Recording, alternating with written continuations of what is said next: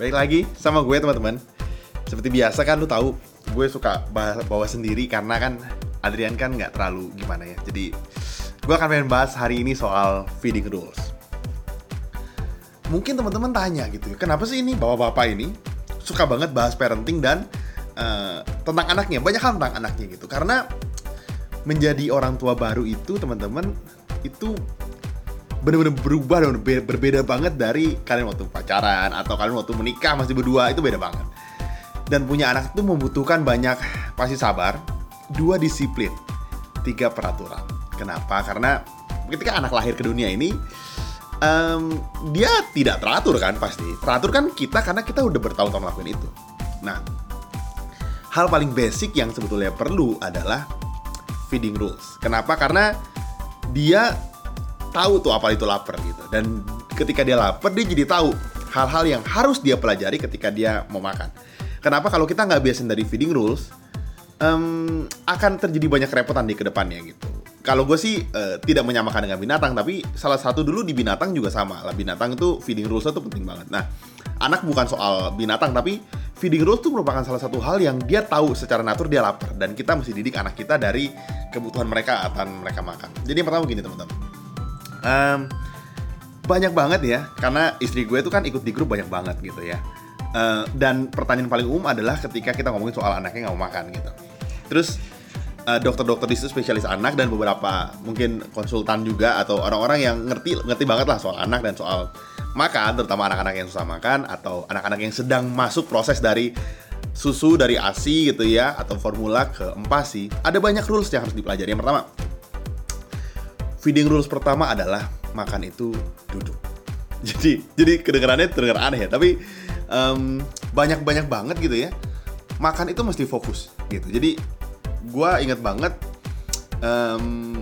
adik gue dulu waktu adik gue kecil kan, gue udah 17 tahun ya. Jadi adik gue makannya susah, akhirnya dikasih apapun untuk dia mau makan. Diajak jalan, dikasih lihat binatang, akhirnya dia mulutnya mangap dan dia makan. Atau sambil mandi, dia akhirnya makan. Ternyata itu nggak boleh. Anak itu harus fokus untuk dia makan. Jadi banyak orang bilang gini, udahlah kita kasih nonton aja supaya dia nggak fokus, dia bisa makan. Salah. Justru seharusnya anak itu mesti fokus dia makan. Dia mesti tahu dia lagi makan gitu. Jadi anak gue ketika makan dia harus duduk di tempatnya, di high chair, duduk dan dia makan. Kadang-kadang dia pasti nggak mau, dia pasti kayak mau ya udah diamin aja. Dia harus makan, duduk, dan dia tahu ini waktunya dia makan. Makanya seringkali ketika kita ngikutin dia maunya apa gitu ya, akhirnya ketika sampai gede dia jadi memilih kan, gue mau ini, kalau nggak gue mau makan nih gitu. Jadi dia jadi terbiasa begitu. Itu yang bahaya sebetulnya. Makanya pertama adalah anak itu mesti konsen kalau dia makan. Dia mesti duduk, diam, dan dia harus makan. Itu yang pertama. Yang kedua adalah no distraction.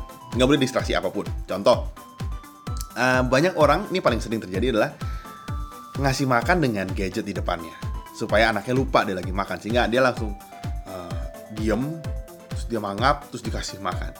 Itu kedua tidak boleh. Atau nggak cuma soal gadget lah, mainan, atau mungkin orang tuanya nonton sendiri, atau mungkin orang tuanya ngajak main. Itu sebetulnya tidak disarankan, tidak boleh. Anak itu ketika makan ya dia nggak ada distraksi apa-apa di depan meja, dia cuma makanan doang. Jadi dia tahu dia lagi makan. Kenapa nanti anak lo jadi nggak fokus gitu ngapa-ngapain? Dia jadi kehilangan fokus. Dia jadi nggak tahu dia lagi makan. Dia jadi nggak bisa konsen.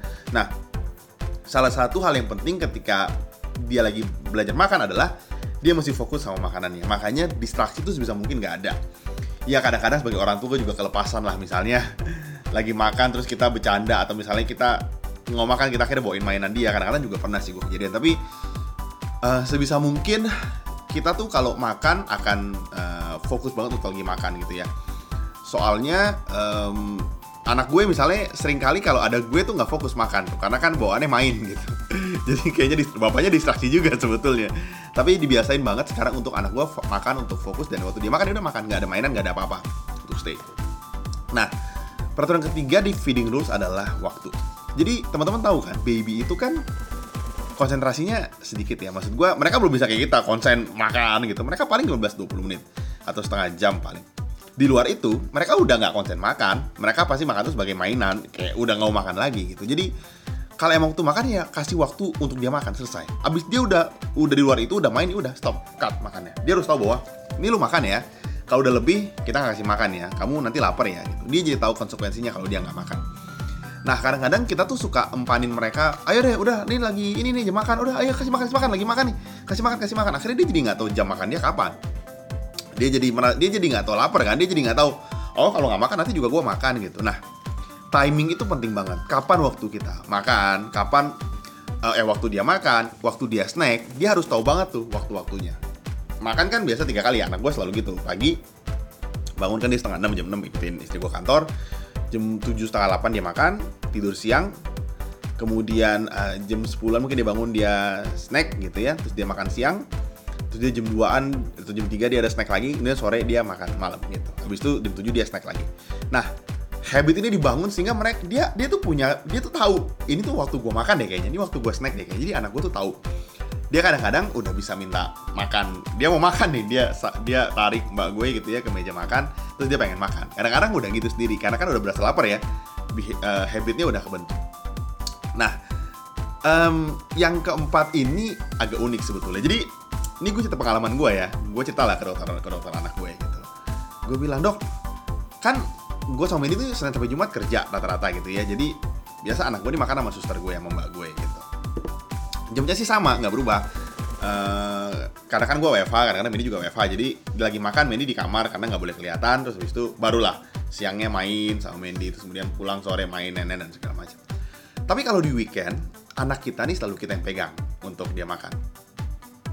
Yang jadi pertanyaannya adalah, makanannya sama, semuanya sama, tapi dia nggak mau makan. Jadi seringkali di Senin Jumat tuh makan, tapi di Sabtu Minggu tuh 2 hari tuh nggak makan sama sekali. Kadang-kadang dikit banget lah makannya, atau males makan gitu. Riwah, kalau sama mbak gue dia makan.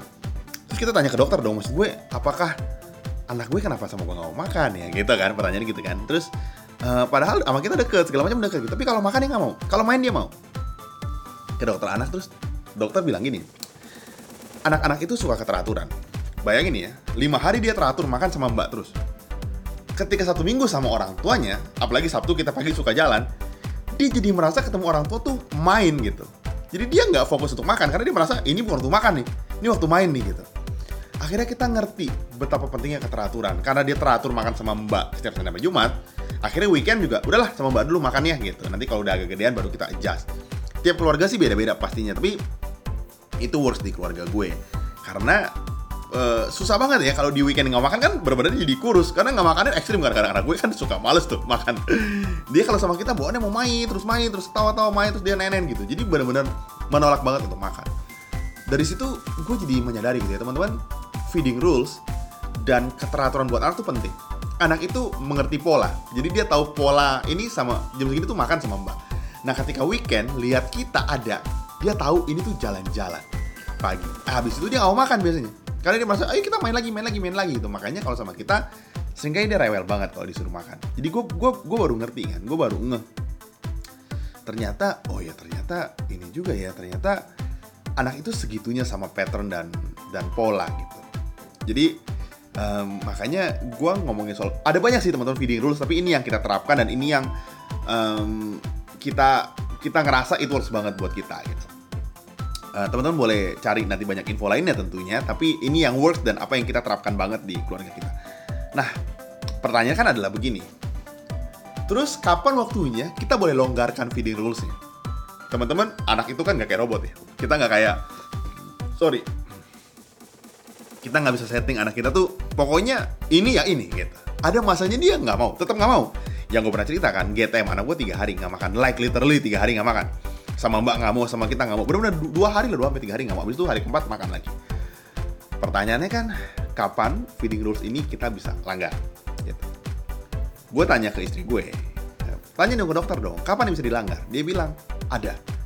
Ketika ada fase tertentu di hidup dia, atau dia sakit. Misalnya contoh anakku sakit. Sebelum ke situ, feeding rules yang berikutnya adalah ganti tekstur tuh di usia 7-8 bulan, atau 6-7 bulan lah di round itu. Karena di umur segitu, anak itu belajar untuk, dia udah bisa mengenali tekstur dan dia bisa naik tekstur. Kenapa? Karena mengunyah itu adalah skill. Makan itu skill.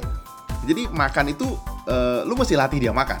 Latih gigit, latih ngunyah itu tuh mereka latihan sebetulnya. Jadi makanya di fase 7-8 bulan, itu adalah fase naik tekstur yang paling aman. Setelah itu, bisa aja mereka nggak mau naik tekstur gitu. Makanya penting banget. Nah, balik ke yang tadi gue bilang, kapan sih peraturan ini bisa dilanggar gitu. Misalnya kapan nih kita makannya nggak harus duduk nih, kapan nih misalnya gitu. Ketika anak kita sakit, bisa aja demam atau dia ngalamin fase tumbuh gigi. Jadi teman-teman, ada fase di mana anak tuh nggak mau makan sama sekali, giginya sakit, nggak enak, badannya sumeng-sumeng gitu, nggak enak. Jadi dia nggak mau makan, kayak nggak mau, badannya nggak enak terus. Nah itu kadang-kadang kita longgarkan, gendong, kadang-kadang mungkin kasih mainan. Nonton sih kita memang nggak ya, kita komitmen untuk kita nggak kasih gadget sama sekali nonton. Gendong kadang-kadang sambil main gitu ya. Atau kita bisa turunin teksturnya, misalnya umurnya udah 9 bulan gitu ya, terus dia sakit gigi kan, kadang tumbuh gigi gitu ya, kita turunin lagi teksturnya ke yang lebih ringan, bubur lagi balik, supaya dia mau makan. Nah untuk fase-fase ini ya kita bisa kasih toleransi, karena balik lagi anak bukan robot kan, terus dia belum bisa ngomong lagi gitu. Makanya kita jadi harus tahu kapan kita mesti kasih toleransi. Tapi di luar itu yang main ditanya, nggak ada toleransinya tuh. Anak nggak mau makan mungkin karena dia males, nggak ada tuh, kasih gadget nggak ada. Semua stick sama plannya dan tentunya tanpa toleransi gitu teman-teman. Jadi gue mau bilang bahwa kalau kita aja butuh tahunan untuk disiplin, apalagi anak yang lahir nggak ngerti apa-apa, kita yang memasukkan semua informasi kita di dia, gue rasa kita yang masih menentukan gimana cara anak ini disiplin gitu. Jadi dari gue sih ini aja teman-teman, semoga feeding rules ini bisa teman-teman terapkan, atau mungkin teman-teman lagi mempersiapkan punya baby nih gitu, mungkin bisa jadi kayak kisi-kisi sedikit sebelum teman-teman bisa konsultasi sama dokter anak teman-teman, atau teman-teman bisa tanya-tanya sama yang mungkin lebih ahli dari kita.